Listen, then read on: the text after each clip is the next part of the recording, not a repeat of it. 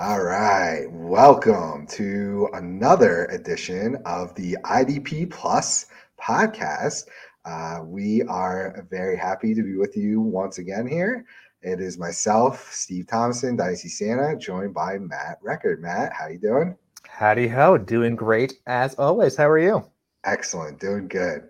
Um, I think we just bonded here pre-show over our cat talk. So, uh, for for the audience in the comments, if you'd like to guess uh, the number of cats that both between both Matt and I that are living in our houses currently, we would love to take your guesses and possibly give the closest person a free IDP draft kit that will be coming up here very shortly, brought to you by You're the IDP right. guys. What do you think about that, Matt? You're dang right. I love that deal. Uh, only if you subscribe to the YouTube channel as well. Uh, But yeah, close closest two wins. We don't have any half cats. It is a whole number. Yeah. Uh, so Price is right rules. Price is right. Closest without going over. Exactly. But yeah, first one to get it right. You're So yeah, if you're out there to listening uh, and you want to take a guess here, comment uh, either on the podcast feed or preferably on YouTube. Uh, throw us a subscription. Uh, Twitter works as well uh, over at, at IDP guys, and yeah, we'll we'll give uh, we'll give the closest person our um, an edition of our IDP draft kit. So look out for that. We are going to be working very hard on that upcoming. But uh, tonight we are bringing you our IDP rookies, our favorites, and our faves. So guys that we like and guys that we don't like so much. Uh, rookie IDP players. So we're going to start right off, and we're going to go with Matt. Uh, totally hates this guy, right? Yep. Um, Yep. Now it happens to be just the first man up. Uh, it's Calijah Kancey from the Tampa Bay Buccaneers defensive tackle. So Matt, why don't you tell us about uh, why you are uh, in love? I'm sorry, this is a favorite. So why you are in love with Calijah? Yeah, this is a straight fave. I thought you were being sarcastic. hating this guy. Uh, no, I love Elijah Kancey and his landing spot there on the Buccaneers.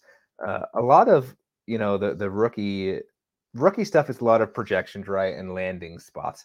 Um, and we're we're gonna be flirting around with both the dynasty and the redraft format, I believe, and sort of our rationalizations for why we like or we don't like people. So Kancey on the Buccaneers, he only has some of the greatest uh, defensive linemen to ever do the game to sort of learn from uh, there on that Buccaneers defense. Uh, we know the Buccaneers uh, on offense uh, with the retirement of you know former uh, former Patriot goat Tom Brady. Uh, I am expecting that offense to take a huge step back. So I think the Buccaneers are going to spend a lot of time on defense. So I think the number of snaps, at least in his rookie year for Kancey, uh, might be higher than we might think. Uh, we know the defensive line is hard for rookies to get playing time and it takes time to mature uh, that body. But you look at the people on the the Bucks defense, like Vita Vea is not getting any younger. Um, uh, is Joseph Tryon still on there? Yeah, he's still hanging around. I think he's approaching Yeah. his so th- he- there's going to be opportunity. rookie deal. Gotcha. There's going to be uh, opportunities uh, galore. I mean, they they got Greg Gaines from the from the Rams, but he's sort of a, a consummate journeyman uh, as well. But you know, the the the the draft capital that they spent on Kancey, we love some intangibles. Uh, he's maybe a little undersized, but I think that's going to actually work on this defense. And when the defense has a really nice secondary, which they still do, and a really solid linebacker core, uh, that Mhm. gives the people like Kancey who can get after the quarterback opportunities to to get those sort of splash plays. So uh, it's not taking a whole lot of draft capital to get him presently. So I I'm all in. That's what I was gonna say. I think people are kind of. I even before I looked it up tonight, um, I kind of I thought he was like a second rounder, and I looked back and he's a first rounder. So uh, what was it, the 19th picks, I believe? Yeah, yeah, Um, he's up there. So um, now people, he's a he his college was Pittsburgh, right? So the lazy comparisons were to Aaron Donald. Um, that seems a little lofty. Aaron Donald was also not a first round draft pick, if you remember. I believe he was third round. So I, I think that's a sort of lazy comparison, just uh, scouting the helmet there a little bit. I mean, he he is uh, incredibly athletic. Um, he he scored a 9.6 RAS score out of 10, which is relative athletic score. Um, just taking in all of his combine um, measurements and production there. So he, you know, at, you want athletes there on the defensive line, right?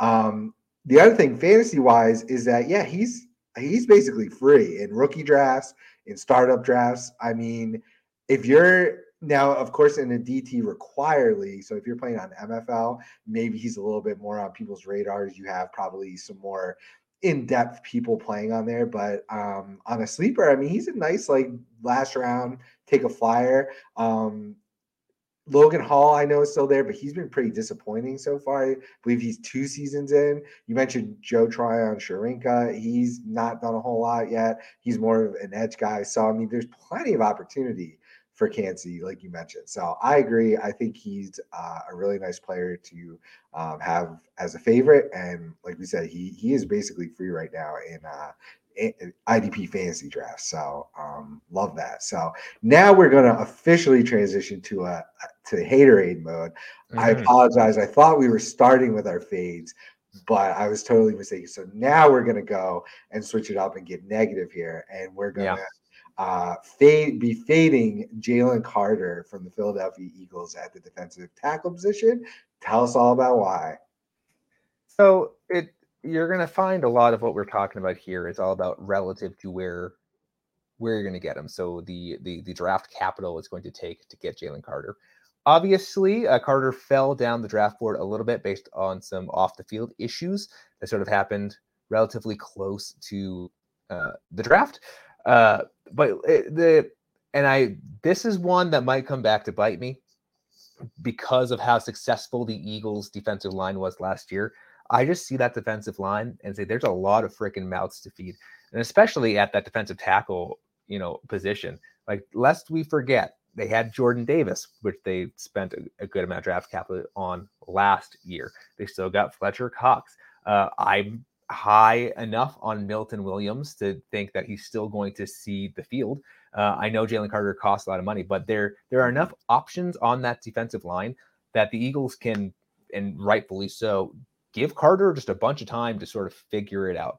Uh, mm-hmm. those are the types of assets in these rookie drafts that uh, I'm looking at my teams and do I want an instant impact starter or do I want someone uh, that I can sit on a taxi squad or practice mm-hmm. squad for for a while? So I compare, you know, Calijah Kancey and Jalen Carter and think right. uh, Calijah Kancey has a more immediate uh, more immediate opportunity to see the field and be productive from an IDP standpoint versus like Jalen Carter. Like I would completely avoid him in redraft. Like he's not even worth a flyer. Yeah. I don't think he's going to see the field. I think they're going the Eagles, and they proved it with Nakobe Dean last year, right? Mm-hmm. Obviously, a mm-hmm. little bit of a different sort of draft capital in terms of the real NFL that it took for the Eagles to get Carter versus Nakobe Dean, who I think went in the third round. Yeah. But it's a similar story. It's like it's a, mm-hmm. a, a it's a great real life NFL problem to have where the Eagles mm-hmm. are stacked on defense and they already have their sort of next guys ready to come up, exactly. which is amazing. But from an IDP perspective, there's enough question marks there, uh, uh. both off the field issues and with people that are already on the roster, that I am going to let someone else uh, take Jalen Carter probably higher than I would want to take him in the first place and have them figure out when he's actually going to be worthwhile. Excellent. Um, I'm just gonna flick. So my first fade, I'm s- sort of on the opposite end oh, as oh, no. far as just fade versus fade. So this is our first bashing heads. However, everything you outlined there is totally on the money. Um, especially from a fantasy standpoint, I am seeing Jalen Carter go ridiculously early because he's got the name value and that is something you have to be careful of and maybe don't fall for the trap both rookie drafts um, redraft leagues, he that he's carrying that name value. You know, he was talked about as being a potential number one overall pick in this draft this year That's until right. the the legal issues came about. So I get that. Um, everything you said totally makes sense. Um, and I'm kind of on the fence. I'm I'm sort of doing team bias here. I am a Philly guy. Um, so Jalen Carter's sort of eh, you know getting some bias from me there, but uh, it's tough because with those legal issues, right? Um, I heard a great breakdown that listen, out of any team, the Philadelphia, if he's gonna, if he's not gonna not mess up and and and make it, it's gonna be with the Eagles, right? he's got all those Georgia guys there. He's literally Jordan Davis was like his mentor uh, apparently in uh, Georgia during their college playing days. Uh, yes, he was a year ahead of him. So if he's going to keep his head screwed on straight, it's going to be thanks to the Eagles and thanks to guys like Jordan Davis. So I'm betting on that and, and, hoping that he doesn't have continued troubles or issues. Now, totally agree with you that year one could be a little rough. Uh, we saw with Jordan Davis, right? Uh, he had, you know, Jalen Carter was ninth pick, Jordan Davis was 18th pick the year before, pretty much in the same realm there. And Jordan Davis, like, didn't see the field. Now, that was because Javon Hargrave was there. Um, Fletcher Cox was there, still is there. That's another guy to be uh, that's going to be rotating on that interior. You mentioned Milton Williams, so yes, there's a large grouping there, and maybe they push Jordan Davis to get uh, more snaps this year and kind of have Carter waiting in the wing. So year one could be really tough. Um, we saw Javon Hargrave have an incredible year, and the Eagles as a whole, right on that defensive line, near historic uh, sack totals on on that front four. Is can you bet on historic numbers again? I, probably not. That's probably not a good bet, right? So, although he's a he's a fade for me more in a long term dynasty uh, outlook. That if they can keep some of those core guys there, Bill and grow together, I think he could develop into a, t- a complete monster. But uh, with the prices I'm seeing, that is a little hard to swallow right now. So uh, maybe we'll see how minicamp goes. If there are reports that come out that yeah, we're probably going to take like a red shirt type approach with him, you'll get a much better value on Jalen Carter, and that's where he really becomes a favorite for me. So well, that's just it. because I'm looking at the stats. So Jordan Davis played uh, 26 percent. Uh, yeah of snaps last year, which again is nothing. And and I, I, I like to think in terms of what's most likely to happen. Mm-hmm. Like, is it likely that the Eagles have record-setting sacks yeah. again? Right. I don't think that's likely. They can still fall back to earth and still be a very good defensive line from an IDP perspective. Right. But you know, you remove some sacks and that limits people's upside. Then what's more likely to happen? Are they going to throw Jalen Carter right into the weeds, or someone that they uh, spent again? The you said 18th pick. I'll, I'll, take your word for it, being the Eagles yeah. fan, uh, who was also a freaking monster in college, right? Like, what's more likely uh, to uh-huh. happen? They'll be they'll utilize the people because the Eagles are in win now yeah. mode, right? Like, there's not. Yeah like if anything, it'd be a rotation to limit snaps, mm-hmm. limit upside. So I think we can both be right, which is the glory of the, the exactly. fantasy space, but it's all within the context of the argument you're trying to make. Yeah. I don't love Carter right off the bat. I usually like more of the upside yeah. people that I can get for cheaper versus, right. you know, two or three years. He will very well be, very well might be a fantasy asset that you would have wanted to have gotten right off the bat. But based on the ADP that I'm seeing is like I will take the the later on flyers uh, and the, the the bigger the bodies and like you know the the veteran drafts than than investing in in him. Hundred percent. Yeah, I mean, if we're gonna do Aaron Donald comparisons, um, I think Jalen Carter deserves it probably a lot more than just Calijah Kancey just because they went to the same school. So oh, a hundred percent. Now it's one of those things where it's all league dependent, which it always is. We say every week, like if it's straight dynasty and you get Jalen Carter for the entirety of his career, like yeah, I'd probably take him over Kancey. Uh, but many of the leagues that I'm in, which is why I'm biased, it's it's shorter term contracts, right? So you're looking for more instant, uh, more instant, uh, you know, a- asset worthy stuff. So Mm-hmm. So yeah, I'll let you have Jalen Carter, and I'll be uh, happy. yeah, we'll come back and revisit this one in a couple years, right? uh, all right, now on to my haterade. Uh, staying within the division with the lovely Dallas Cowgirls and their first round defensive tackle uh, Mazi Smith. But again, you're not you're not biased though. Right? No, you're what do you biased. mean? You, you don't you don't play fantasy football with any sort of team bias, right?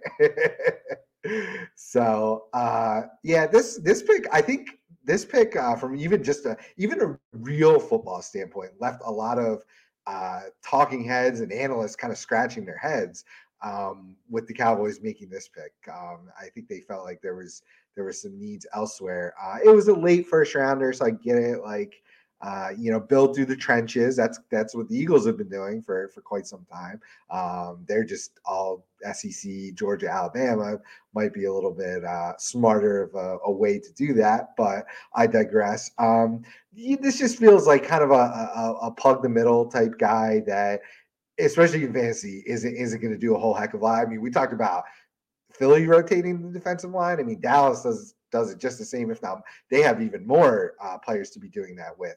Um, Osi Odighizuwa, I believe I nailed that, is a is a, a nice sleeper that I'm actually uh, liking uh, on the Cowboys at defensive tackle this year, much more over a guy like Mazi Smith. But you might see Smith going earlier because first round draft capital, new shiny toy that we haven't seen. So um, with all that in, encompass, I mean, I, I don't even want him in a seven round rookie draft. Uh, you know, with mixed with offense, maybe even if it was just IDP, I might not be finding myself uh, taking taking a shot on this guy. So uh, yeah, it just kind of feels like a, a, nothing burger from both a real football and especially a fantasy standpoint. I don't know if you have a lot of thoughts on this guy. no, I think I think you nailed it. Like I, I'm a big uh, Osa fan. I'm not even going to try to say the last the last name there. I uh, think uh, I remember I think it just from the broadcast. They Odighizuwa. Like I'm pretty yeah. sure that's it. That stuck with me. Yeah, I just look for I look for the upside in terms of number, especially at the defensive tackle position, right? Like, can they generate enough pressure to get sacks, uh, and or can they get any tackles, right? Which sounds very basic, but in order to get those things, you need to be on the field first of all, uh, and then teams need to be sort of, especially at the defensive tackle position, you know, be running a whole bunch against you. So things we know about the Cowboys, uh, for for better or for worse if you're an Eagles fan that uh, we do protect that offense to be pretty decent, right? Like like Dak is a decent enough quarterback. We expect him to score a bunch of points, uh, which typically means that teams playing them are going to have to be passing a whole bunch to put up a lot of points against them. Uh, and you look at the strengths on that Cowboys defense, which is you know Micah Parsons, uh, Micah Parsons, sorry, uh, Demarcus Lawrence. Uh, you know, there's there's a lot of yeah. pass rushers that the uh, the offensive line already is going to, to take care of. So mm-hmm. uh, you expect them, if they run, to sort of get to that second level, kind of like a lot of those linebackers there to sort of eat up sacks or eat up tackles. Uh, and then you look at the the defensive back situation too, and you know I don't like they have some big names there, but I think the Cowboys are uh, susceptible to to the pass. So I don't see right. enough play calls, uh, you know, runs inside, so to speak, uh, that a Mazi Smith would generate enough uh, mm-hmm. enough plays to to really warrant uh, being a very high, you know, defensive tackle uh, on this rookie board. I like some of the other guys a little more. Yeah, totally. Um, we don't have to spend a lot more time on him. Just a, just a neat. I picked him because he was a first rounder, and people are going to look at that and maybe reach. And I just want to warn you, don't do that. Uh, you know, maybe long, long term, who knows? But uh, not just not someone I'm very excited about right now. So, mm-hmm. um, Ali, how about? Um, so we're switching back to your list um, for a fave. Who, who's your next favorite here? All right, it's my time to be biased. My team's the Patriots. yeah, let's uh, go. so uh, Christian Gonzalez, all reports uh, out of camp already that he already looks like the number one cornerback on the Patriots uh, wow. defense, which you know nice. is, is saying something. There are some yeah. there are some names there. But one name I want to bring up, which conveniently came up, I already had him as one of my favorites, but the recent news about Jack Jones being arrested for mm. trying to smuggle some guns on a plane, apparently. Like that's even fewer people uh, right. for Gonzalez to have to beat out again. All things at a camp are that he's already beaten them out. He's going to get that playing time. Uh, mm. But I, I look at this Patriots defense, and I might be biased, but I I think that it's going to be a very stout, very good uh, defense, sort of across the board. Um, I think uh, the, I mean, the reason why Gonzalez is an immediate start and play, which I kind of looks like he's going to be a 100% of the snap sort of guy, uh, is mm-hmm. because our defensive back situation is not great. Uh, I look at similar uh, players from previous years. Uh, you know, Sauce Gardner is a bit of an anomaly that he was very good. Yeah. Um, but instantly IDP relevant, you know, right off the bat. Derek Stingley, similar spot. Uh, granted, he got hurt. Uh, Trent McDuffie had some good games too. I just yeah. These, these rookie cornerbacks, when they see the field, uh, sometimes it takes them a little bit longer to get into their, we'll call it ultimate form on there, like the ultimate shutdown sort of mm-hmm. cornerback that goes from being IDP relevant to not because you get to be good enough that people just don't throw the ball at you and then you're not doing anything. But Right. you there's this little gap uh, in the like r- first couple of years where they're still sort of figuring it out, uh, Yeah. and they'll make an, a few enough mistakes that cornerbacks or quarterbacks will take advantage of it. And from an IDP perspective, that's all you need. Like you right. You them to be target.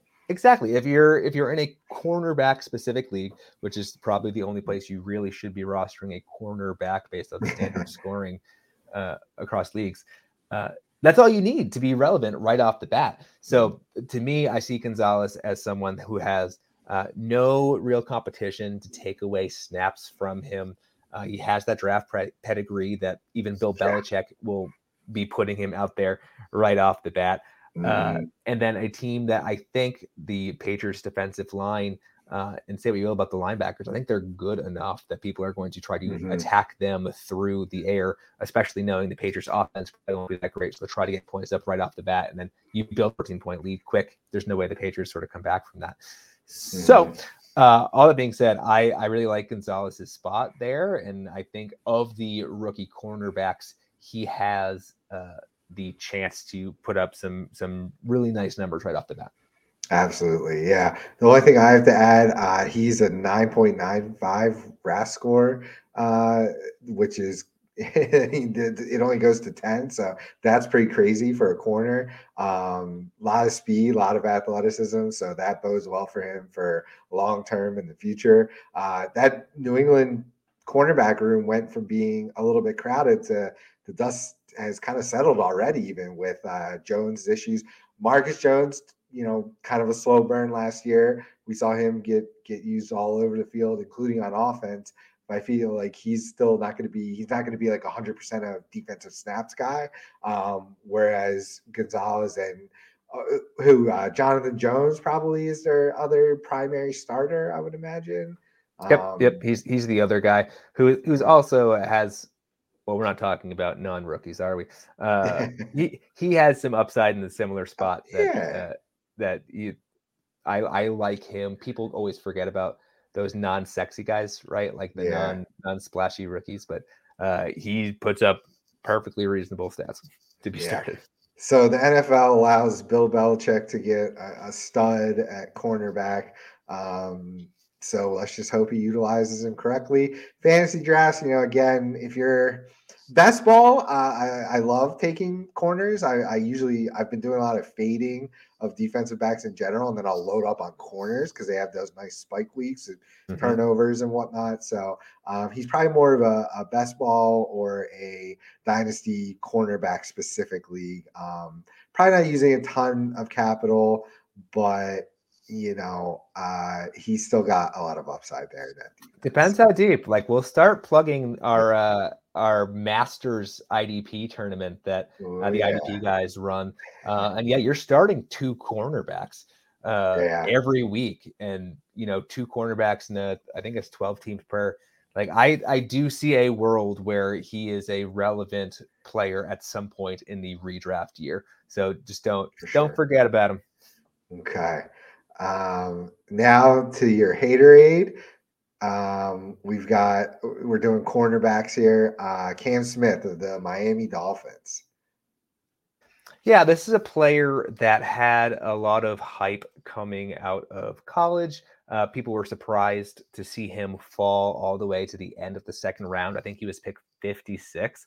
Uh, and really just looking at the looking at the, the depth chart there, I don't see a whole lot of spots uh, for him to get a whole lot of playing time. Like they still they still have Xavier Howard, uh, Kader Kohou is there. Uh, they went and got Jalen Ramsey as Yeah. well. Like this is a this is an up and rising defense, uh, sort of led sort of led by that defensive backfield all around. They went and got DeShon Elliott. They have Javon Hart, Brandon. yeah, you want to talk Like, about messy? the Dolphins have one of the messiest third levels of the defense of the It's entire league for fantasy. which- which kind of like what we were talking about with Jalen Carter with the Eagles, Yeah. at least my argument for why I was fading him is kind of the same thing. I'm looking at it it's like this is a great this is a great pick for the Dolphins as a franchise, like getting a Mhm. talent here that you know can sit, can learn to get up to the speed of the NFL.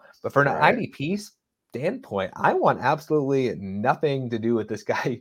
Uh, I don't know what yeah. formats you would even be considering him, uh, yeah. but I, especially at this cornerback position, it seems like it's really the top three, top three or four, and then just let someone else figure out. Hopefully, you get one of those top four guys.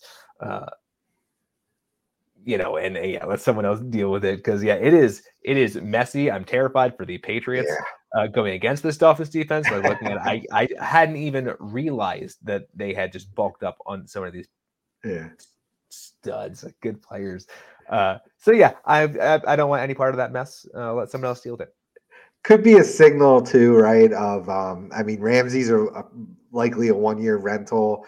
Xavier Howard's getting a little long in the tooth, so like if you've got like 53 man rosters with taxi squads, you, you, could maybe find a case for Cam Smith in like the 10th round of a rookie draft or something. Um, I would know the name though, however, um, because if there is injuries or anything like that, he could be thrust into a, a very enticing role um, this year. So definitely remember the name. He does have second round draft capital. Um, you know, that Dolphins are probably going to be shootouts a lot, right? With that high powered offense. So if if if if injuries do happen to let's say a Xavier Howard or Jalen Ramsey or a Kohou, um, you may see Cam Smith uh, be thrust into the field, whether they want him to be or not. So do remember the name, but until anything happens uh, to anyone, definitely a fade makes a lot of sense. yeah, this is this is one that will be available on the waiver wire, and if something were to For come sure. up that he becomes relevant, you can go get him. Then you don't have to spend a draft pick on on him. Exactly. Keep keep track with us. We'll be watching the snap counts. We'll be updating you on injuries, and we'll let you know when's the right time to go grab Cam Smith if there is a right time. So uh, we're going to switch over to my cornerback favorite. Uh, I've got Emmanuel Forbes, the Washington Commanders. Um, main reason I like him is ball hawk. Uh, I believe he returned like six touchdowns in college. Um, he let me oh, let me sorry I didn't have my information right. Yes, he was the 16th overall pick for the Commanders out of Mississippi State.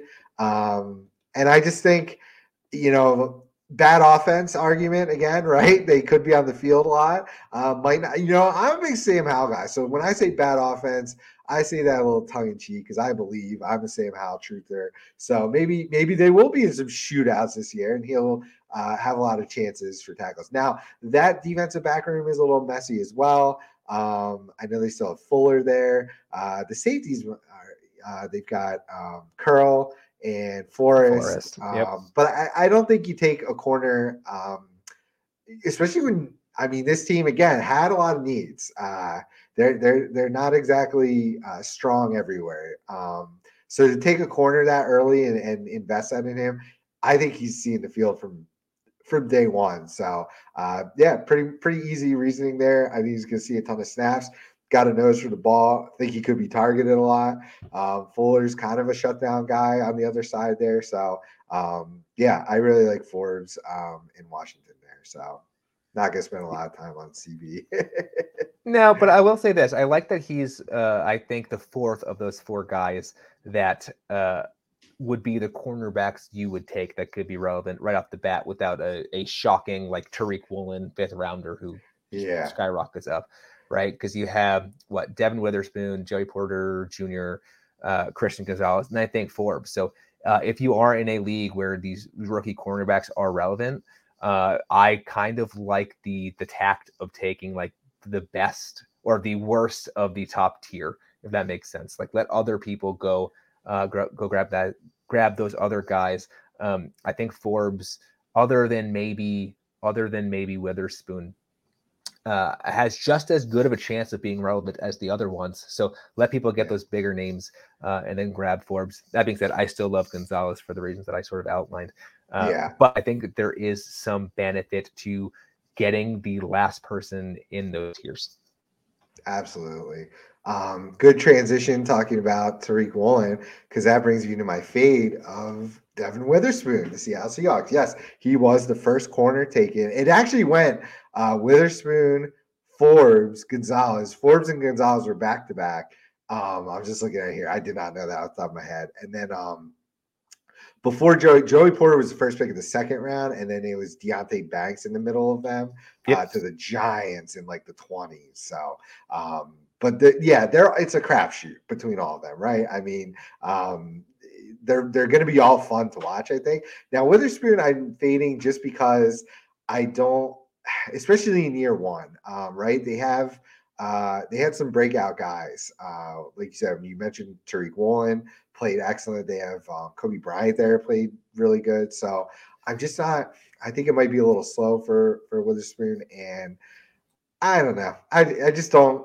I'm just not in love with his his overall profile. I've I I follow a lot of people um, that do like film grinding and things like that, and uh, people that I have been right about lots of other guys in the past who I who I trust their opinion. So I'm not much of a film grinder uh, per se myself, especially on cornerbacks.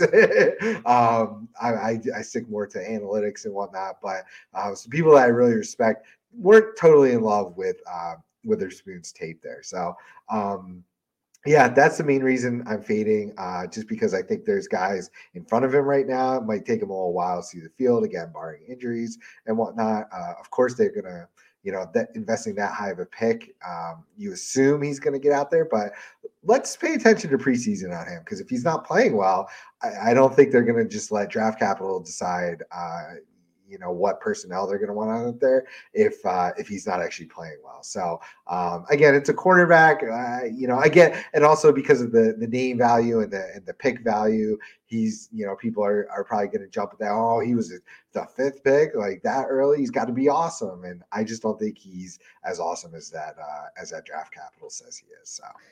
Yeah, there's absolutely no guarantees, especially at that cornerback position. Like it's hard to project even veterans, right? Uh, you take a look at like Jeff Okudah. Granted, he yeah. uh, had some uh-huh. injuries, right? Which like injuries happen, but you know, if you example. were just to to go in into a draft, like, oh, he has a draft capital, he's going to be a stud. Like, there's no mm. guarantees out there.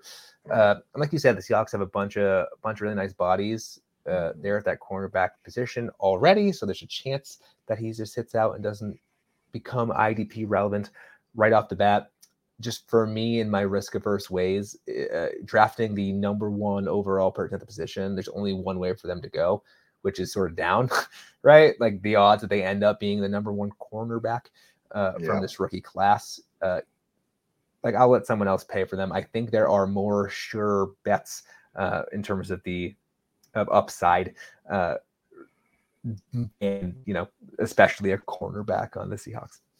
Yeah, totally. All right. So who we are now moving to the safety position. So our first favorite is yours, and tell the people uh, who you like here. I love me some Brian Branch from the Detroit Lions. I feel like there's no buzz about this guy, and I don't understand it. So he was just so great on that Alabama defense. Yeah. Uh, uh, Monster. Jack of all trades. He does it all. Like he really reminds me of a Jaquan Brisker from last year, where Ooh. it's like, yeah, he's going to get his nose dirty. There is a place on that Detroit Lions defense for a player like Brian Branch. You can sort of line up anywhere you want to line him up, which from an IDP perspective, like we know safeties uh, sort of can do it all from a scoring points for your team perspective, right? They can mm-hmm. rack up those uh, those passing defense statistics. You want them to have a nice solid floor and tackles, and this is the kind of player, right? That can that can do it. So uh, because there's not a whole lot of buzz around him presently, I, am seeing him fall mm-hmm. pretty pretty far down there. And you look at who's ahead of him on the depth chart. I do like Kerby Joseph. Uh, he yeah he had a pretty good year last year. But like Tracy Walker is just a perennial health risk. Uh, when right. he's healthy, he's solid. But but again, what you're gonna and you know, yeah, what the opportunities are going to be there for Branch to get on the field right off the bat in a spot sure. similar to like a a Jalen Pitre of last year, whereas mm-hmm. like oh, all of a sudden he's leading the team or he's up there in the defensive yeah. in out of nowhere. Out of nowhere. And, and we, have said it a lot today already, but like we expect the Lions to score a lot of points, which yeah. means we expect the uh, teams playing the Lions to throw a bunch. And you, I look at their defensive line, and we expect Aidan Hutchinson to make a big step up. Uh, I like what they're do, sort of doing there. Like quarterbacks can be forced into some bad throws, uh, and then who's gonna who's gonna eat it up? And you need to be on the field to sort of take advantage of that. So uh, again, it's sort of for me with uh, Brian Branch, it's just a matter of he's going to be on the field. I think uh, he's going to be a jack of all trades. He's going to get those tackle floors. Uh, he'll have plenty of opportunities for the splash plays, and really the kicker is is not costing you anything to get him. You, Right you, now, yeah. you can just you can just pick him up, uh, and maybe he goes the route of a you know Daxton Hill uh, this year, where he he's not on the field, but now projects to be a big role in this upcoming year. Right. Um, Be or maybe- patient. yeah, or maybe it's a fighter and you sort of hit you hit gold right off the bat. But I do think this is one of those players that is going to hit at some point. So I'm trying Yeah. to pick him up wherever I can. Well, there's already reports that um, there he might be playing some like nickel corner. Um, he could get dual eligibility, corner and safety. So I, I think they're absolutely finding uh, ways to get him on the field in year one here. So I, I Dax Hill, that would be like a worst case scenario. But um, if it does go that route, absolutely be patient and hold on to him. Um, he could be a perfect guy to like throw in uh, on trades and like bigger trades if you're working some offensive uh, studs and you you know ah, throw me Brian Branch too, and you know that that's the kind of thing that I would I would go for here. Um, so yeah, I, I think he's he's a, a really good player uh, overall. Obviously, I he he was the first safety taken, so this whole class uh, Mhm. was kind of. Um, Pretty low. yeah, not not looked upon uh, too favor- favorably. Uh, so he went in the kind of the middle of the second round there um, as the first safety. But um, yeah, outside of him, I, I there's not there's not many guys that that have a whole lot of draft capital with them. So uh, he's the best of the bunch. I think that's for a reason. So I think I totally agree with uh, with him being as a favorite for you. So um, now we'll swap it. Who's a guy that you are fading? at the safety position. Yeah, I'm gonna butcher his name. Ji'Ayir Brown. I think you Uh, got it. I think I I think I did something. Uh, so uh, it's you. There's a rhyme and reason for all of my fades, uh, and it's usually the the same rationale. Uh, you look at this 49ers defense, right? And there are a lot of really nice bodies uh, in front of him, sort of blocking his way sort of onto the field. Uh, Talanoa Hufanga has been a stud. He's going up into his what third year, I think, in the league. So he's still going to be around for a while. Uh, Tashaun Gipson's uh, in front of him. Uh, just in general, that 49ers defense is just is one of those feeder systems where uh, they kind of keep finding great people and great assets, and it takes a while Yeah. for them to sort of figure it out. So uh, Brown, like great player. I think it could take some time for him to become Exactly. IDP relevant, which is enough for me to fade him. Let someone else figure it out, unless you want Mhm. to hold that roster spot forever. Uh, I find, uh, from my experience, uh, for every Brown that you can wait two or three years on, there is someone that comes out of nowhere that you can pick up on the waiver wire that costs you Mhm. literally nothing. Uh, that offers similar, uh, similar sort of upside in any given year. So uh, I guess the one benefit is I think you can get Brown for pretty much nothing. So if you have the spot and you feel Right. confident in the 49ers scheme that he's going to be something in two or three years, great. Uh, Yeah. But no, thank you for me. Yeah, it's a third round investment, draft capital, which is fine. Uh, we've seen plenty of safeties uh, be successful with that, or even later um, draft capital. But uh, yeah, he, he didn't grade out uh, too well as an athlete. Um, now we did see Kyle Hamilton run a slow 40, and that hasn't really.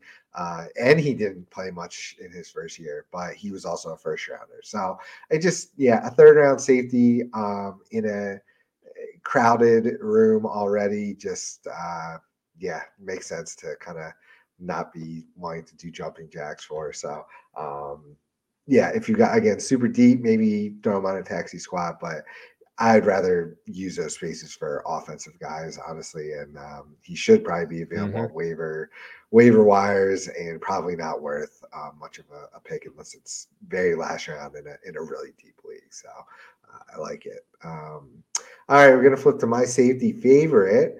Uh, another third round guy, but we just like I think both of us like his uh, his positioning. It is Marte Mapu, the uh, safety from uh, I believe it was a division or FCS school, um, Sacramento State.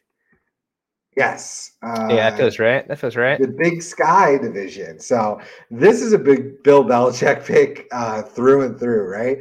Um, mining the the non-division one schools for a potential starting safety. All the reports out of camp are just glowing about this guy.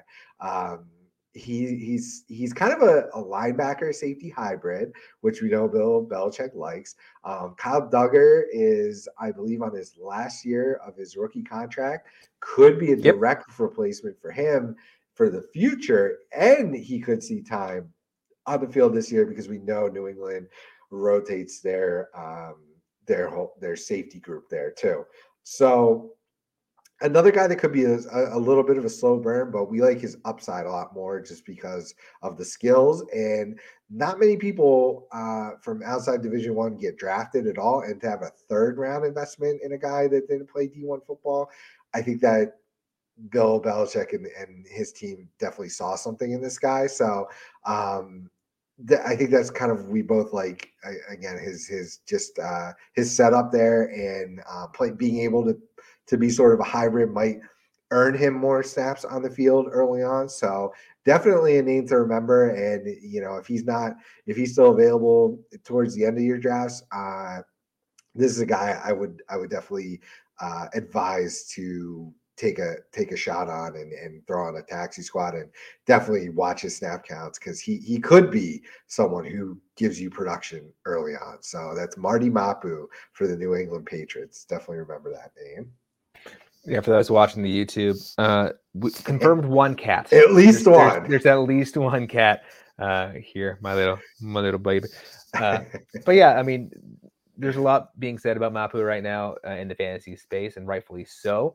Uh, so rave reviews. I think the Kyle Dugger comparison is spot on, where uh, Belichick finds these dudes and drafts pretty highly in them uh, that can just sort of do it all, and you you will see the field uh, on in some capacity. And I look at that Patriots defense. I know I said earlier how much I like them, uh, but like Jabril Peppers and Adrian Phillips, they're not getting any older. Uh, Jalen Mills is being converted to the safety spot, kind of out of just needing of depth there, right?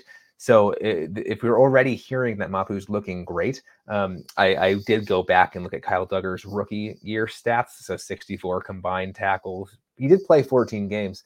Uh, so, you know, I think to your point, temper expectations that rookie year.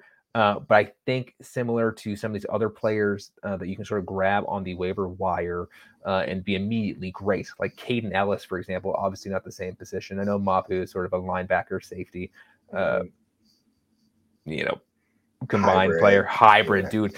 Um, but if this opportunity gets into Mapu's hands, I think he could absolutely be a league winner this year. Nice. Uh, but but at the very least, long term, yeah. like I, I, think it's fairly safe because Belichick loves to get these dudes that no one really believes in, like no one's ever heard of them, and then year two or three they become the stalwart of the defense. So, uh, yeah, love the pick.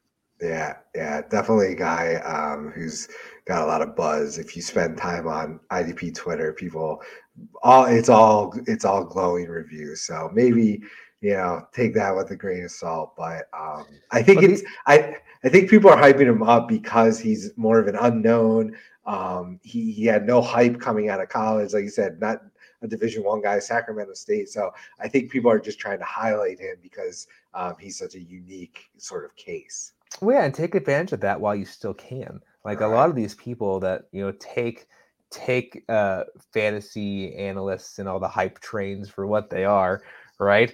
But there is some validity validity on getting on people before the general public do. Right. Right.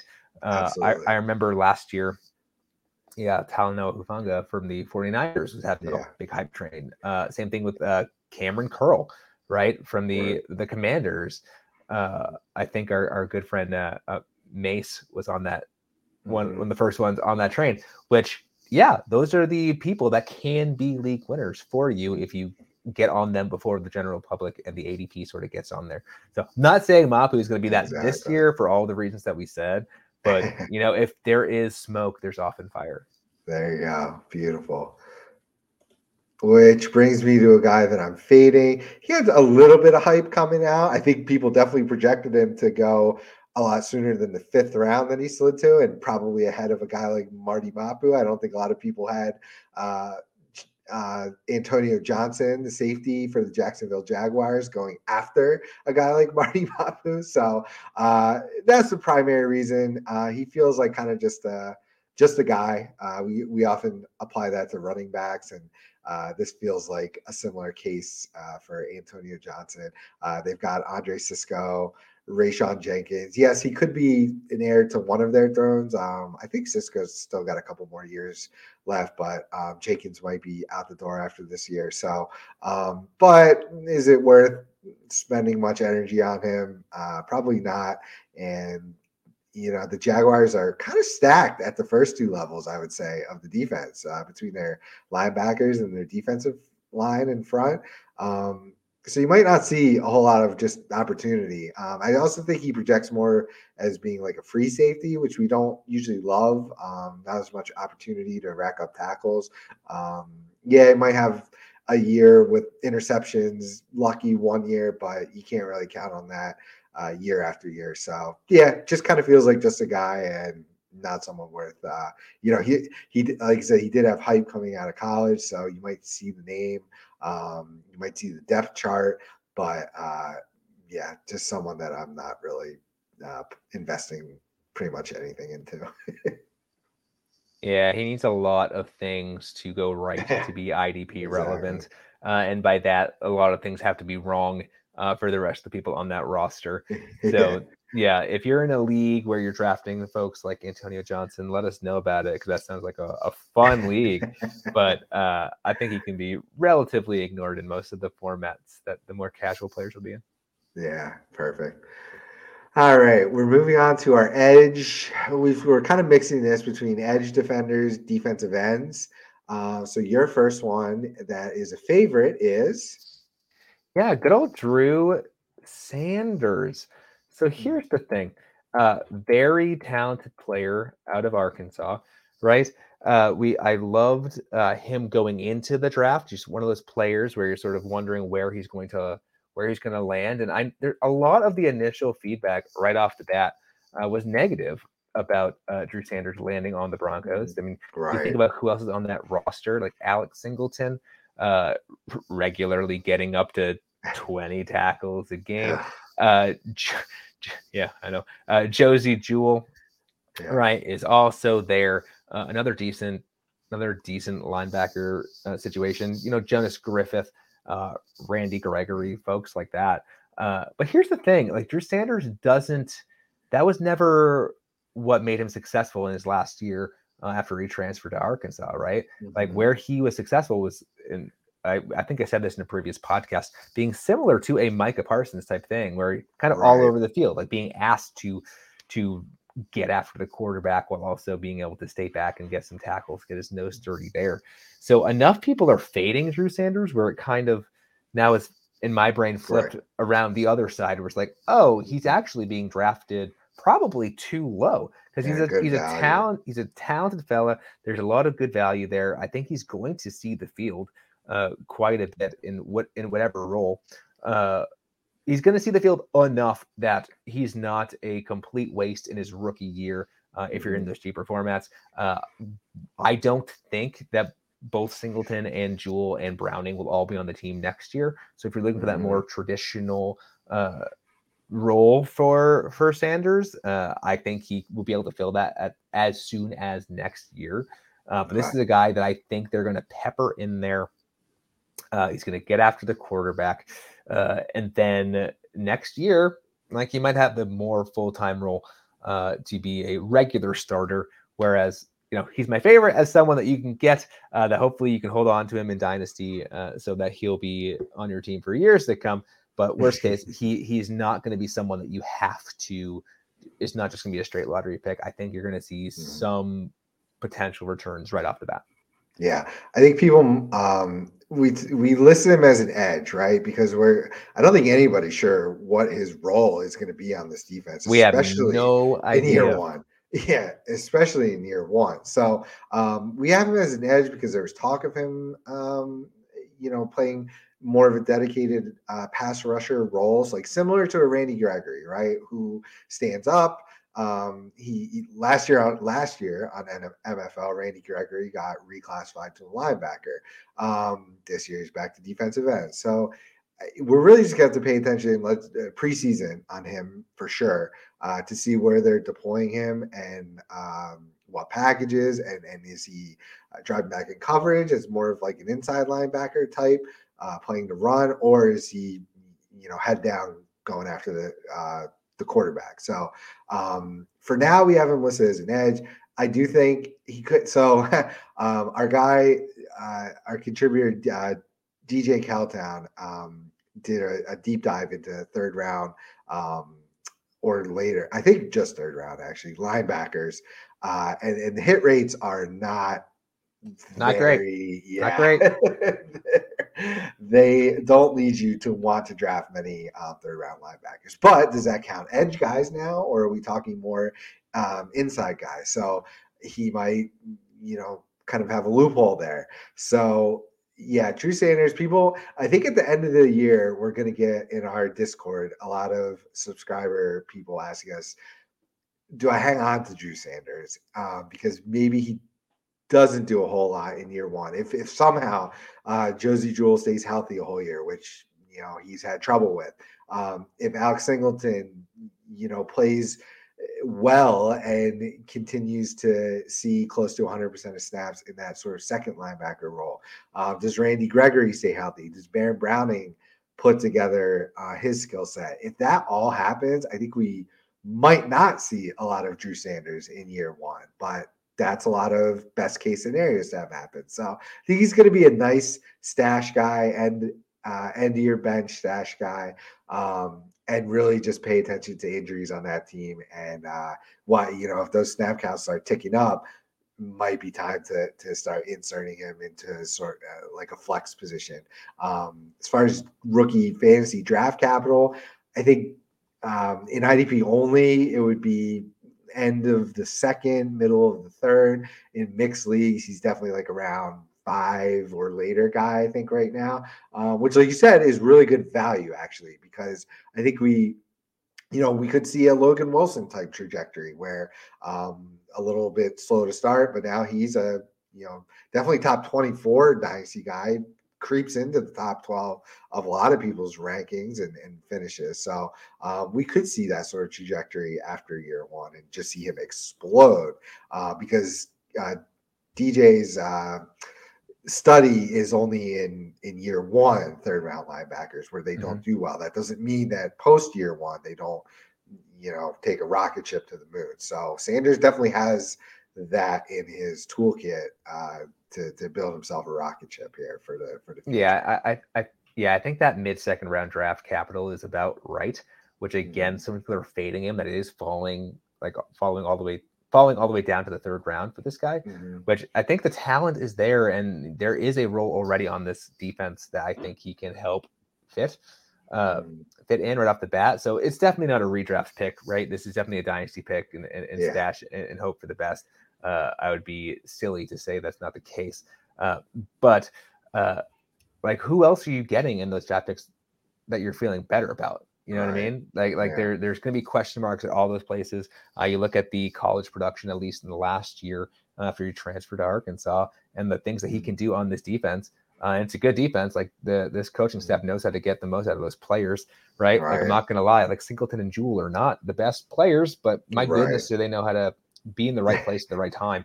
Uh, so all these reasons is like, yeah, I, I will take my flyer uh, on, you know, Drew Sanders. Yeah, exactly. That tool, like I said, his toolkit is is incredible. So um, now our, we're doing um, since Edge ha- kind of has so many guys uh, and these like tweener linebacker slash edge guys.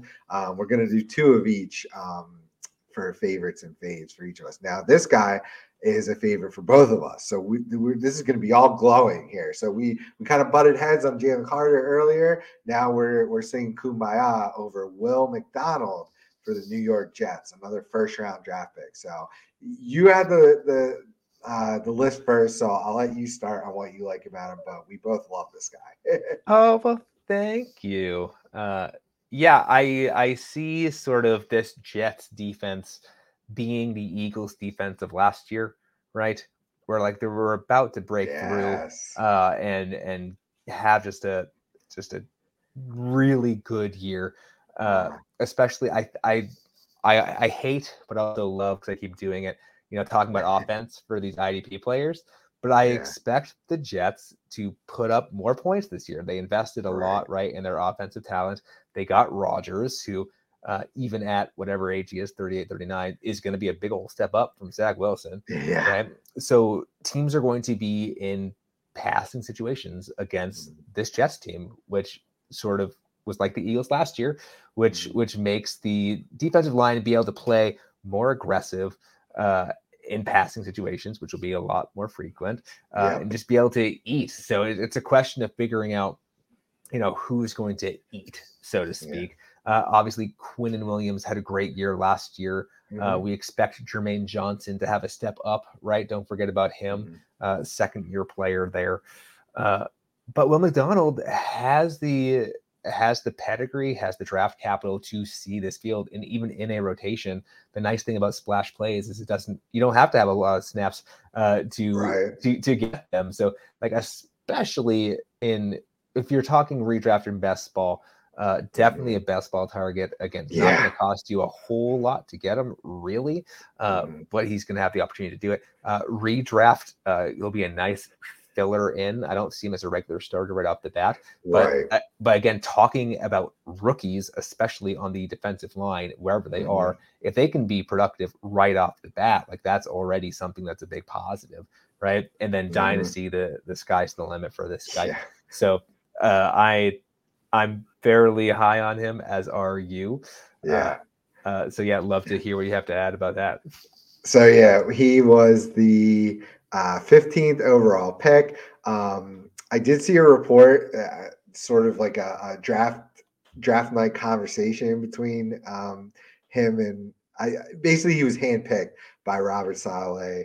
Um, he he told him that we're going to get you uh, into our defensive format, get you so playing at Iowa State, he he was undersized as a hand in the dirt defensive end, but that's how they deployed him all the time, and he still came away with a lot of really great production, really great um, scoring uh, for places like PFF. So now we're we're we're not setting him uh, on the line as a defensive end, but more of this like high another hybrid guy, linebacker, edge rusher, and and Saleh obviously thinks that he fits well in his system. So he also recently got that dual designation on sleeper. He was originally only a defensive lineman, and I just noticed as of uh, last week, I believe he got that linebacker designation. So I think that sweet, sweet yeah, dual designation. We love dual designation here uh, on the IDP Plus podcast.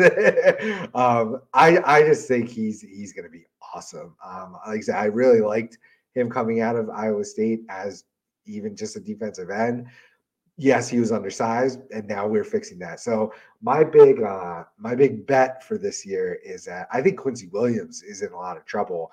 Um, I think Will McDonald's going to take a lot of his playing time. Um, you know, he's he he's not a great football player, Quincy Williams. Um, doesn't have a lot of good grades and took him quite some time bounced around the league a little bit, was in Jacksonville for a bit. I think came to the Jets, might have even got released at one point, came back.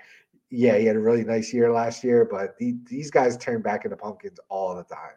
And I just think McDonald is set up, like I said, I mean, handpicked by the head coach. Uh, I mean, we talked about uh, a rocket ship for Drew Sanders. I think we've got a uh, space oh, yeah. station for Will oh, McDonald yeah. ready to go. So I'm huge on him. I believe 100%. he's my number overall. Yeah, he's my number three um, IDP rookie in my rankings behind Will Anderson and Jack Campbell. So I'm just absolutely in love with the guy, and I think uh, Yeah, I think he's gonna be really great for for IDP and real football. I think people are gonna know his name. That's the other thing. A lot of people don't know who this is. He's still sliding. I mean, he's going after guys like Jalen Carter in rookie drafts, which to me is just absolutely crazy. So this is another guy who doesn't have the big name value um, coming out of college, but you can take advantage of that. Another reason why he's a favorite for me.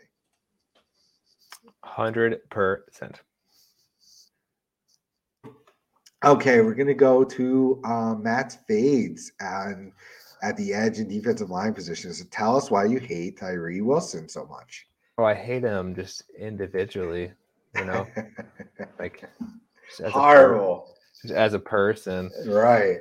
Uh, I, I no, I don't really trust what the Raiders are doing.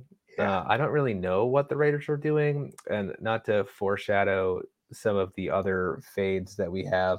I think even in this position, uh, there there's some level of there are teams you trust in certain positions uh, to find talent, uh, to nurture talent, and to put people in a uh, place to succeed. Uh, versus other teams that you don't. Uh, like you talk about the Ravens, uh, pretty much anyone on their defense uh, turns into gold at some point. Mm-hmm. Like they they know how to cultivate that talent. They know how to get the most out of them. Uh, the Raiders have not been that team. Granted, Maxx yeah. Crosby has been uh, an absolute stud. Uh, yeah. They still have Chandler Jones there, uh, who had a very disappointing last season, but was mm-hmm. very fantasy relevant as uh, recent as you know two years ago. Right. You know, uh, so I just don't. I don't trust the coaching staff to be able to get the most out of him, and he's being drafted pretty high uh, as well as there's just a bunch of people ahead of him that I don't really see them turning to Wilson anytime soon. Mm-hmm. Uh, I don't know how much longer that coaching staff is going to be there as well. So we talk about, I mean, you talk about Saleh yeah. having McDonald as being one of his guys. Uh, for all we know, there's going to be a completely different coaching staff soon. Uh, and then Tyree Wilson is just not that coaching staff's guy. So there, there's enough red flags there for uh, when you're talking about the well defensive end or edges uh, that were drafted fairly high for me mm-hmm. to let someone else deal with it. Yep, and Tyree Wilson's a guy who does have the big name out of college. Um, so people playing IDP probably know his name over a guy, let's say like Will McDonald. So and yeah, super high pick, seventh overall pick. Um, it just it just feels like another Raiders bust, right? I mean, how many times do they need to show us that they can't figure these picks out? Um, and and that could be to coaching, uh, scheme, who knows? But um, Crosby feels like has succeeded despite the Raiders. Um, you know, yeah, there's there's gems on every team um, that are kind of unexpected. So yeah, it just feels like um, another Raiders bust, and I'm totally in step with you on on fading exactly at his cost. Um, a Big Twelve guy, you know, not exactly greatest competition. So um, totally, totally agree. Uh, another guy on the defensive line, uh, we have D um, D Myles Murphy from the Cincinnati Bengals. So um, why is he a fade for you? Uh, so the Bengals uh, have actually proven that they can develop people uh, pretty decently. Um, it, for me, for me, the fade is just opportunity. Uh, versus cost, right? So they still have Trey Hendrickson, they still have Sam Hubbard, both very confident professional. Uh, at this point, probably mm-hmm. staples mm. in in your IDP leagues. Um, I just don't see a path like the Bengals. They they literally we talked about them earlier. They literally did this with Dax Hill, where it's like, yeah, yeah. you're just gonna redshirt him, and you don't even right. know when he's gonna be on the field uh, and be and be worthwhile. And they and they, put some money into uh, not some money, and they put some draft capital into other people at that position as early as last year as well, like with Joseph Ossai. Like there's just a lot of people there. Like he might be uh like the Sam Hubbard to Joseph Ossai in a few years, right? Where it's like, oh, they're the new the new faces of that defensive line. Uh, but I I don't see the path. I don't see the path quick enough, uh, nor uh, the upside high enough to warrant me going after someone like Murphy. Yeah, uh, right there with you. A Clemson guy. Uh, could we see Clelin Ferrell 2.0? Um, you know, although it didn't go to the Raiders, but, you know, ACC defensive lineman, eh. Um, not sure that there's something to write home about. Um, I also, I'm pretty sure I saw a tweet during like the combine stuff where um, his hand size was like super small. Now for defensive ends, not the hand that, size. Yeah, I know he's not a quarterback, but um, it just feels like yeah, that I, I don't know. It feels like something important for for a guy coming off the edge to to you know possess. So I mean not like a complete individual sole reason to fade him, but like little stuff like that adding up. Uh, like you said, the path to snaps is a little tricky. Uh, we saw Carl Lawson there for years, uh, being like, he's gonna pop, he's gonna pop, he's gonna pop. Never popped. He's still having trouble uh, popping on the Jets. Um, although I do kind of like him this yeah, year. Me too. Me uh, too. he's a, he's like a late guy you can get for free. So it just feels like um, another kind of similar guy. Like is he is he really going to be? Is he ever going to reach a double digit sack season uh, ever? And I think that's a really fair and good question, and yeah.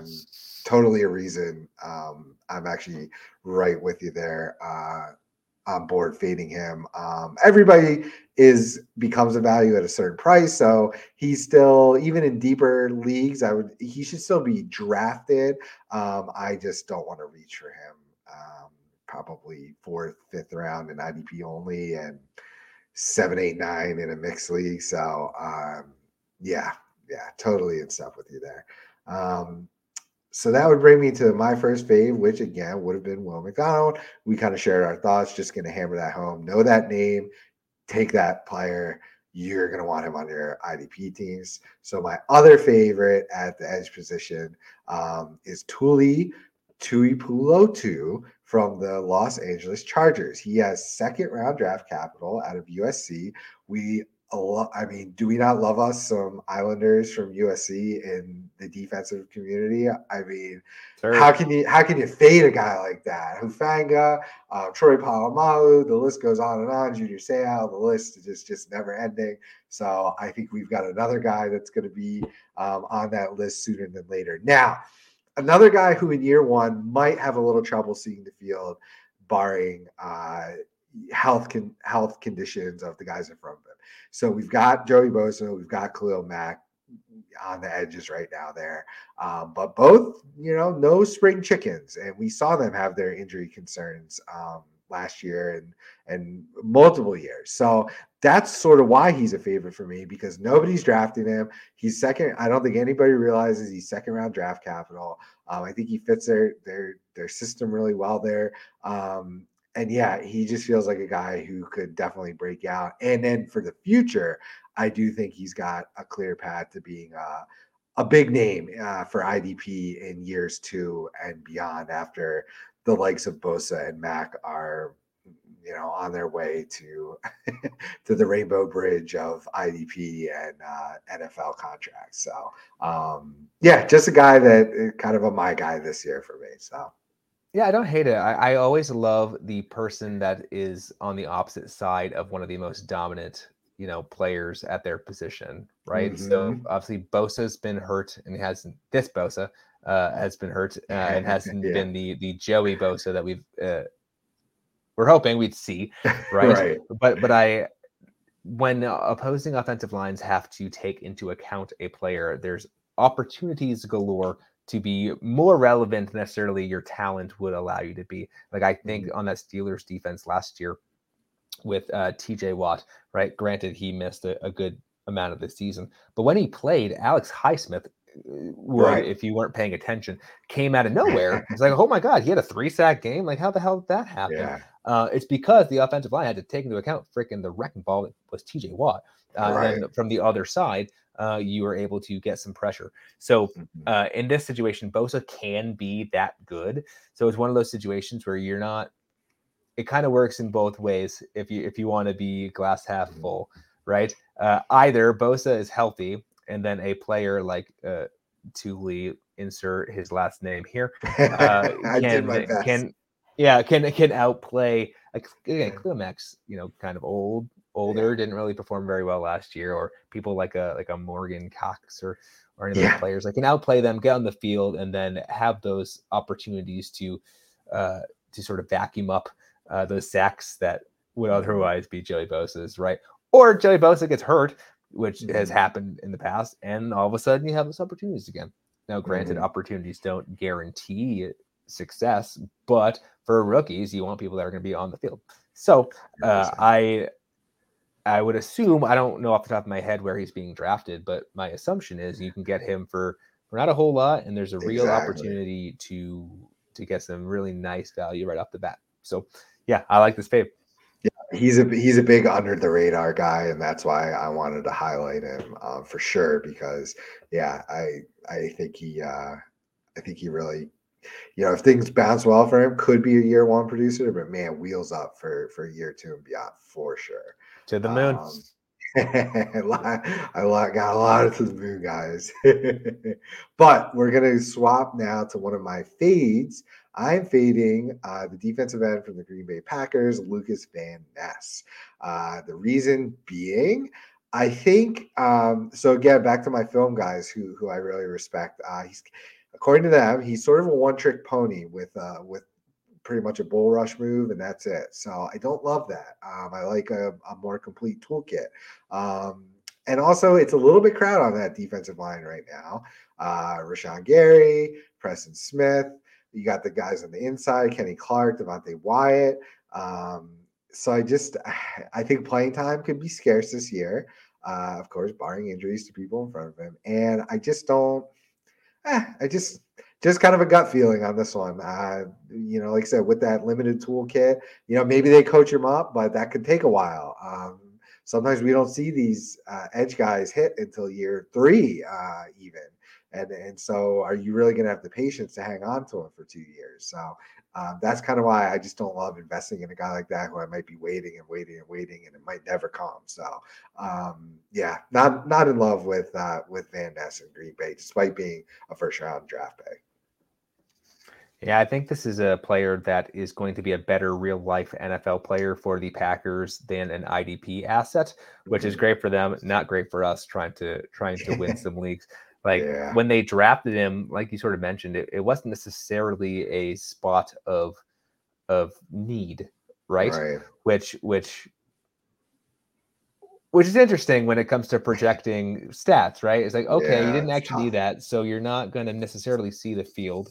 Uh, granted, the, the people in front of them aren't spring chickens, and there's plenty of, mm-hmm. of health risks there. But yeah. unlike the Quay Walker pick of last year when they drafted, like, oh, that was a position of need next to De'Vondre Campbell. You're going to see the field.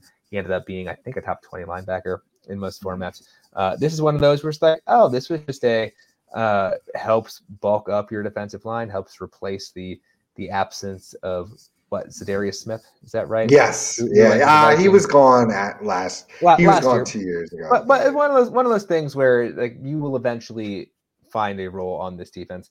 Uh, yeah, I kind of think of him potentially on the Jaelan Phillips train, where there's might build nice. up some hype next year. Uh, mm-hmm. but really doesn't have a whole lot going for him. Uh, I don't really think in this year. Uh, okay. There's not a whole lot about the Packers I love from a fantasy perspective. Quite honestly, there's a lot of question marks all across the board. Yep. Uh, coming from a guy that's living in Wisconsin, so I can hear it from the fans. I watch it happening. Uh, so I, I, again, I do think Van Ness is going to be a productive NFL player. I just, to your point, don't know if there's anything that we can really trust right off the bat mm-hmm. uh, that makes you feel confident unless he falls a certain amount. Confident in him as the fantasy football uh, asset. Yeah, if the Packers, I know it's it's tough to try to make uh, predictions from the other side of the ball, but I think it's relevant to to, uh, to talk about it. I mean, the Packers are getting stomped every game, and Jordan Love sucks. They're not teams aren't going to be throwing that much, so eh, you know even if he is on the field, he's not going to have many opportunities to rack up IDP points and sacks because people are going to be running the ball eh, for two quarters uh, after they they've already scored on them, which you weren't getting to the quarterback then either because they scored on you. So like, I, you know, it just feels like that, especially in year one. And then yeah, like I said, just not a level. Hundred percent, hundred percent. You see the teams that are in the division too, which make up you yeah. know half of their games. Like we expect the Lions to be at best a balanced offense, but I still think it's going to run through Goff. Uh, the Bears, I don't know, uh, Field isn't getting tackled by the defensive lineman. Like he's, he's exactly. getting to the second level. Uh, uh, and then, uh, you know, the Vikings now without Dalvin Cook, like we want obviously Alexander Mattison to be really good, but like honestly, that's Kirk Cousins and Justin Jefferson and KJ Osborn and uh, who did they just get? Uh, Jordan Addison. Like that's a that's a passing first team, right? So there there's a lot of a lot of limiting factors to not loving Van Ness. Exactly. All right, I'll go with my other fade at the edge slash defensive line, and it is this is sort of a mini fade. Um, I I don't I'm not hundred percent out on BJ Ojulari for the Arizona Cardinals, but um, you know they're similar to the Raiders, right? He we were talking about this prior to the show how he kind of makes the list because the Arizona Cardinals just kind of stink at uh, drafting and deploying their defensive picks that they seem to invest quite a bit in. Um, both Zaven Collins and Isaiah Simmons have been kind of uh, busts up until this point. Now, maybe the former Eagles coordinator Jonathan Gannon, now head coach, can fix uh, all of, all of them and, and then get Ojulari to produce, but. I, it's just tough to buy in hundred percent. So um, if Ojulari is falling uh, to me, you know, fourth, fifth round, um, of, of a mixed league or or maybe the end of the third, early fourth of an IDP only, I I might be back in on, but it just feels we just don't know what his role is going to be either, right? Um, yes, he's second round draft capital, but uh, I I just uh, he's a little undersized as well. Um, his brother plays more hand in the dirt, whereas Ojulari stand up. Uh, critiques coming out of the draft where his run defense. So if he's weak there, he's you know, he's probably not going to be a high tackle floor guy. So you're going to be, it's going to be sack or nothing with him. And do you want to deploy those kind of guys in non best ball leagues? Probably not. So that's kind of why I'm out on Ojulari.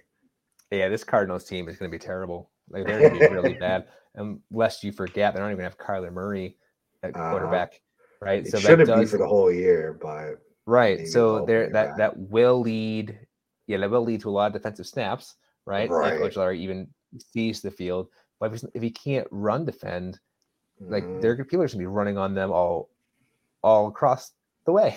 Like I don't know, like their the one strength the, the Cardinals have on defense is their uh, defensive backfield. I would say of all things, like they have a a, a decent defensive backfield, mm-hmm. not good enough to cover up for the other deficiencies on that defense. So people are just going to run up and down the field on them. And if Ojulari can't even get the tackles uh, that are mm-hmm. going to be presented to him he's not he's not worth it. Yeah, absolutely. Um, I mean, it's very similar to Green Bay, right? If they are getting trounced uh, all the time, then it's going to be running. He probably isn't going to be in there. If he is, he, you know, didn't grade out very well in his run defense, so he's going to be out there missing tackles.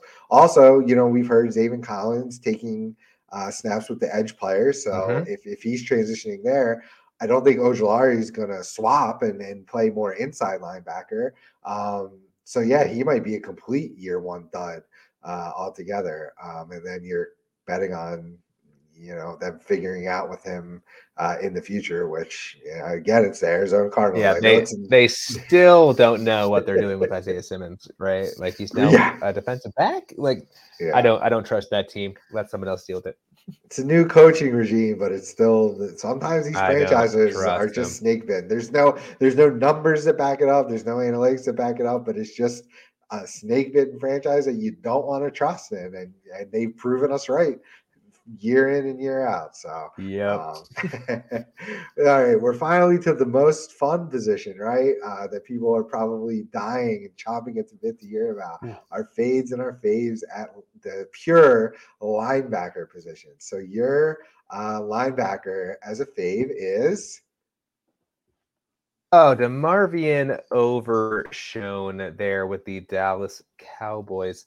Uh, there's a real opportunity here on this Dallas Cowboys defense uh, to rack up, especially tackles uh, at this linebacker position, which uh, we've talked in previous episodes about different scoring formats and you know what people prefer. but uh, the default usually uh, emphasizes tackles. And mm-hmm. the the Cowboys defense has proven to be a uh, IDP relevant uh, two linebacker sort of system. Like their mm-hmm. defensive line is extremely good. Uh, their defensive backs are good enough such that when teams run against them, uh, trying to limit the amount of times that the Cowboys can have the ball on offense, especially early on in games, uh, mm-hmm. that these linebackers just rack up tackles. Uh, just pulling up some stats really quick here. Uh, Leighton Vander Esch last year in the games that he played ended up racking up 90, 90 combined tackles. He's not even that good, right? And he, he was able to get he was able to get those stats. I'm looking at who else is on the depth chart.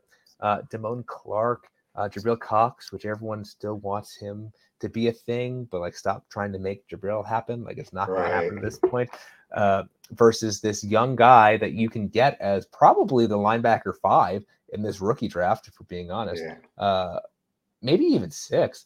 Uh, who has the ability to kind of step in. Again, it doesn't matter if he's good or not. Uh, this Cowboys defense uh, is is a good defense, uh, and they can put up IDP stats. So I I like the the correlation of ADP slash potential spot for him on the team. If not just this year, but in the future, I think he projects to be one of those one of those stalwart LB two LB three guys mm-hmm. uh, on on teams for years to come. Yeah. Um, we know that it's kind of crowded there with a bunch of like uh, Jags at linebacker. It's um, just middling. It's middling folk, right? Yeah. Lane Vander Esch, eh, despite being a first rounder years ago, um, kind of hasn't really lived up to that. So he enters Jag territory. Damone Clark, a lot of people like, but uh, he he got a little bit of a chance last year, didn't do a ton with it. Uh, Jabril Cox fighting back from injuries, so he, you know, Overshown's prime to potentially take over, uh, whether it be this year, definitely next year. I think it's it's wheels up big time um, as the LB one there. Um, LVE will likely be gone. He re-signed on just a one year deal. They did not take his fifth year option, and they got him back cheap on a one year. So uh, he's likely gone after this. So. And he's a Texas guy, and you know how much right. Jerry likes to promote the the Texas. The stories there. Team. He loves it, and earnestly on that defense, like you just need someone that can be there to make plays. And I think Overshown's proven that he can. Uh, and you know, I again the, the cost to get him is not what's going to cost you getting like even like a uh-huh. Drew Sanders. Like, would you rather have Drew Sanders at his ADP or or Overshown at his? I know they're both faves for me, but like I don't know, like Overshown, like he could be that little diamond in the rough for you. Yeah, that's like pick your favorite kid, right? That's tough. Um, but yeah, Overshown for sure is the lesser name. Um, people aren't totally, I think, up on on him yet. Uh, I'm sure that could probably change after camp and whatnot. He's probably going to get a lot of hype there. So, um, but yeah, he, he's definitely the guy you want um, out of any of the Cowboys linebackers um, in Dynasty. Again, uh, year one, I believe he was a third rounder. Yep. So ninety. Maybe, maybe temper your your expectations a little bit, but mm-hmm. um, you know if injuries occur, then you know he could step right in. So um, we think he's a good football player, and the story is there. So it's like just the it's just the tiers again. Like he's he's going off the board like the fifth or sixth guy, which right. it, you know is sort of the end of the. It's probably tier two of the linebackers, but right. uh, I'd rather spend money on him at that tier uh, than overspend on someone uh, who could equally not be anything. So yeah, Totally. All right. Now this fade is going to shock a lot of people. I'm going to let Ooh. you announce it. oh, that's that's one Jack Campbell from the Detroit Lions. Holy smokes, Matt! Justify yourself here. I don't want any of them. Uh, it's really all cost. It, it's really all cost than anything. Uh, people have been just blowing so much smoke uh, about Jack Campbell since that landing spot in the Lions, and and my maybe it's my New England self. Like we don't know, we don't know what he's going to be on that defense, yeah. right? Like we are, it's all projection that he is going to all of a sudden just assume hundred percent of the defensive snaps and right, he's going to be fantasy relevant. We don't know if that's going to be the case. Uh, I like what Dan Campbell's building there on that defense. um, it might not be the smartest idea to just thrust a rookie uh, into 100% of the defensive snaps, right? Granted, we know what uh, Campbell did, I believe it was Iowa, right? Mm-hmm. Uh, just tackle monster. Like he does the right. one thing, and that's what he does. Yes. Uh, and there's definitely a opportunity with the Lions uh, to have that kind of player, but it takes time to get up in the NFL. Like rookies don't just immediately start, uh, nor are super productive.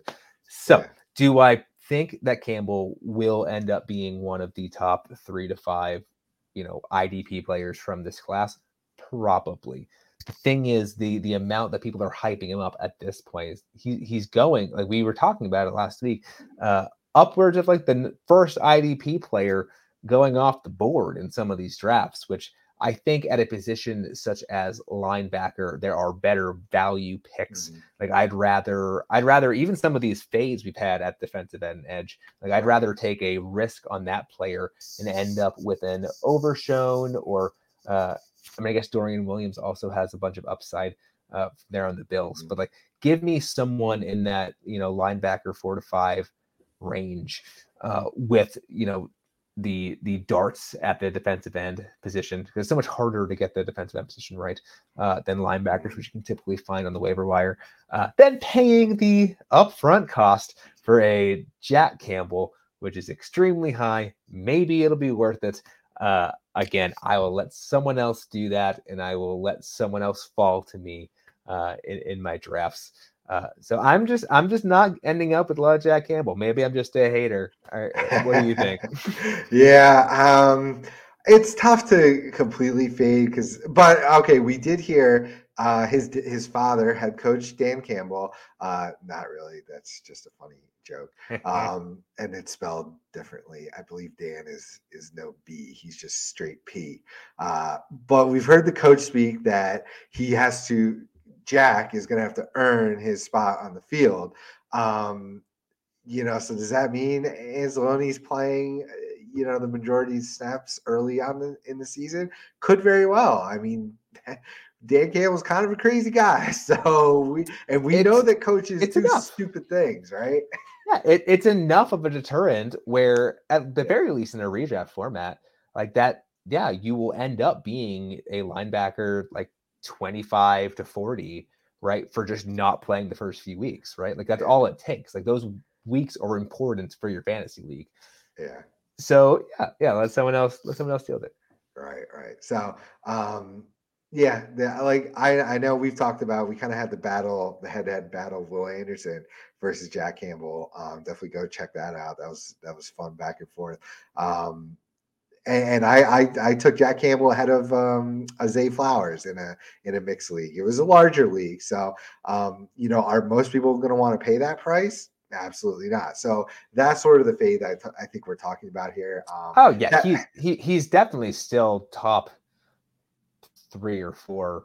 You know, IDP right. asset from the rookie year. Like it, it's truly just uh personal preference and how I like to build my right. rosters. So exactly. don't cancel me over this one. Yeah. That that was the only reason I made that move. It was more roster construction where I had knees and things like that.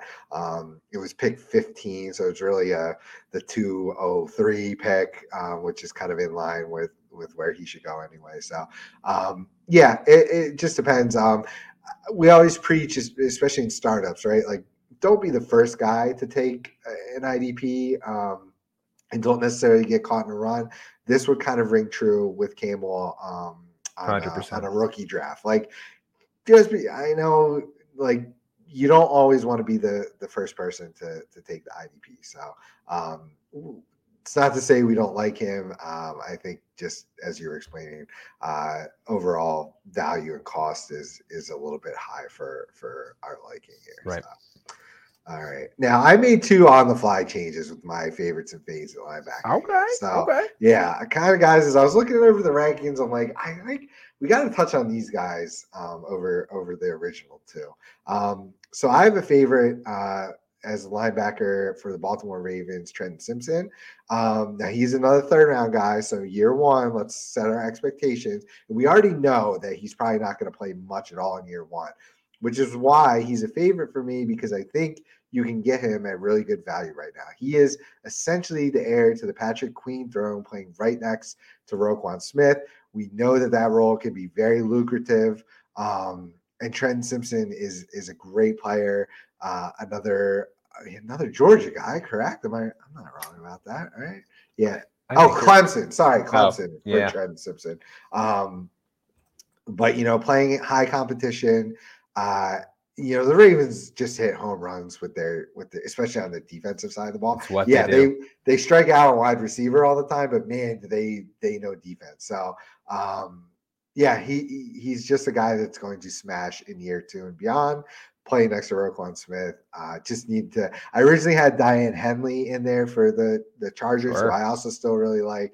Um, but again, both third round guys. So year one, probably not going to do a whole lot. Uh, but they are both very attractive options uh, to take over as starters um, at, in, in year two and beyond. So yes, Trent Simpson guy.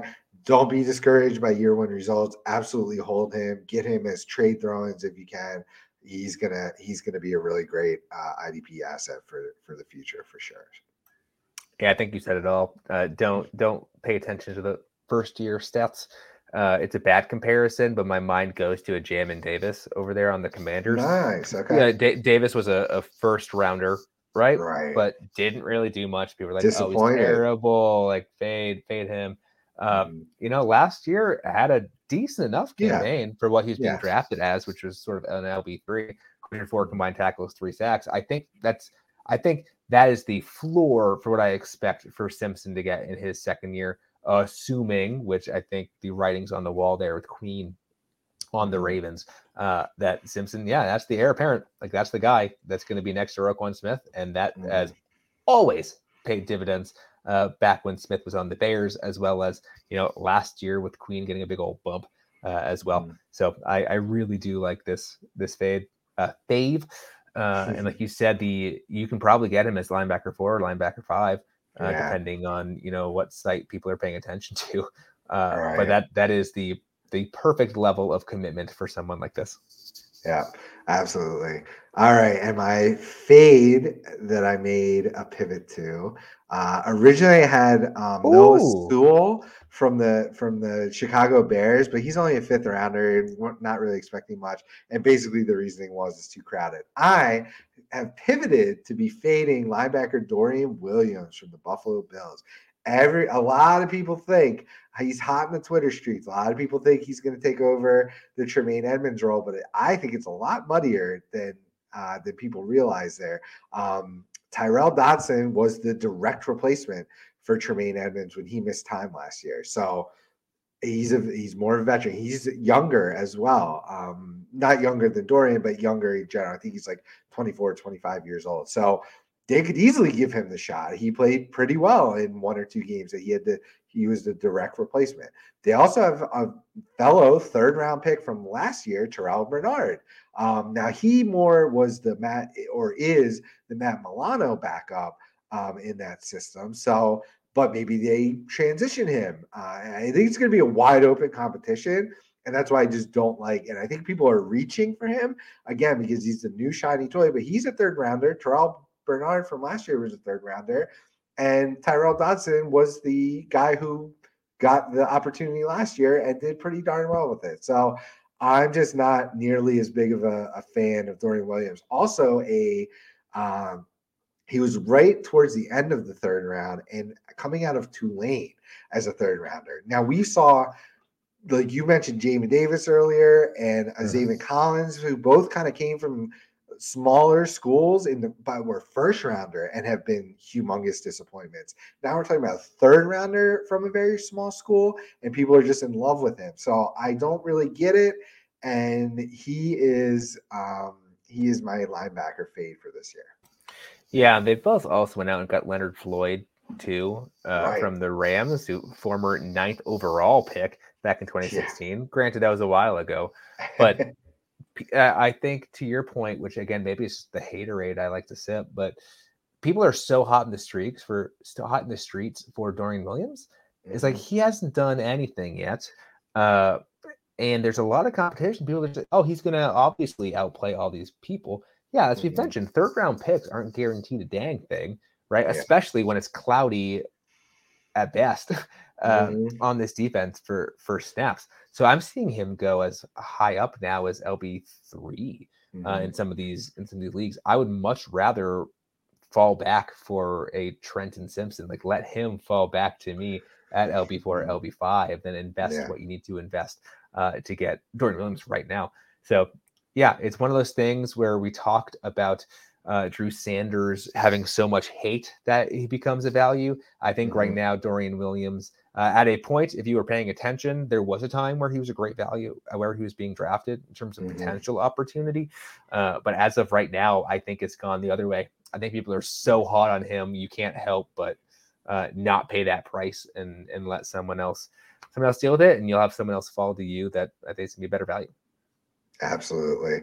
Um, yeah, there, there's been no indication. He's not named the starter. I think people are making very, very wild assumptions um, that he's going to walk into the starter role, and uh, just plain don't agree with that. So, um, so that's where we'll end things today.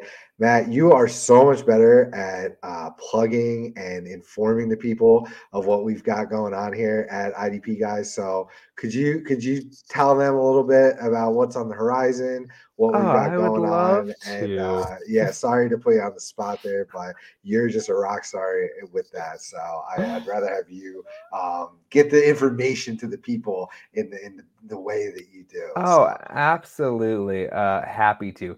So here at IDP guys, we have just a, a plethora of content that help you win your leagues. Uh, we obviously have our lovely YouTube channel, which you might be watching us uh, on that right now. If you're not, head over there, subscribe to us, uh, follow everything we put out there. Uh, obviously, we have this IDP Plus podcast. We're putting out great stuff, but uh, as we get closer to the season, we're gonna have some more regularly scheduled content about start sit articles, you know, uh, uh, important rankings, things to know, and things that, such as that. So follow us on YouTube. Obviously, we have the IDP Guys site as well, idpguys.org, uh, where we have all the articles to help you out from Dynasty to to redraft to best ball to sports gambling really anything that you could be doing in the fantasy or gambling space we are going to be covering uh, for you.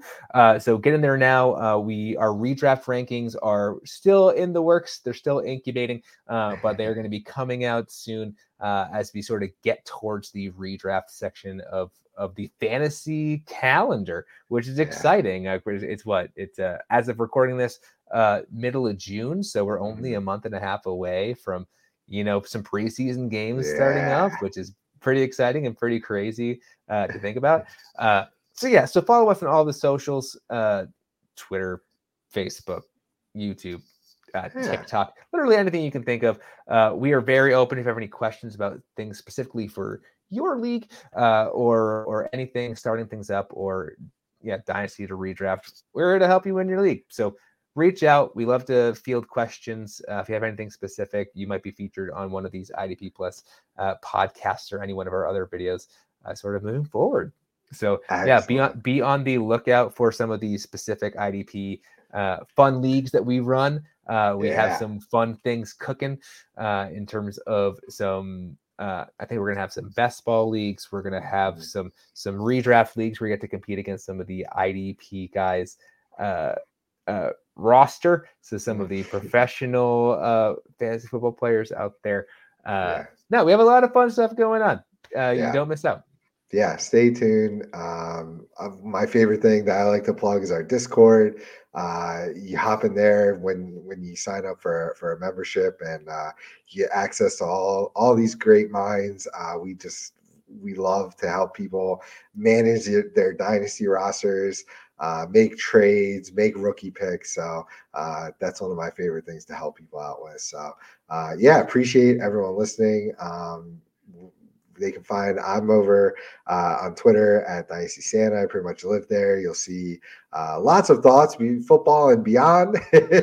uh, and and I love to answer people's questions. So anyone looking for help with anything can hit me there. If you feel like becoming a member, you'll have much quicker and direct access to myself and our host of experts uh, over at the IDP guys. Um, so Matt, where they where can they find you? Yeah, at M Record 21 over there on Twitter. Uh, yeah, let's let's win some let's win some fantasy leagues. Yeah. Absolutely. Thank you everyone for listening, and we'll catch you next week. Yes, sir.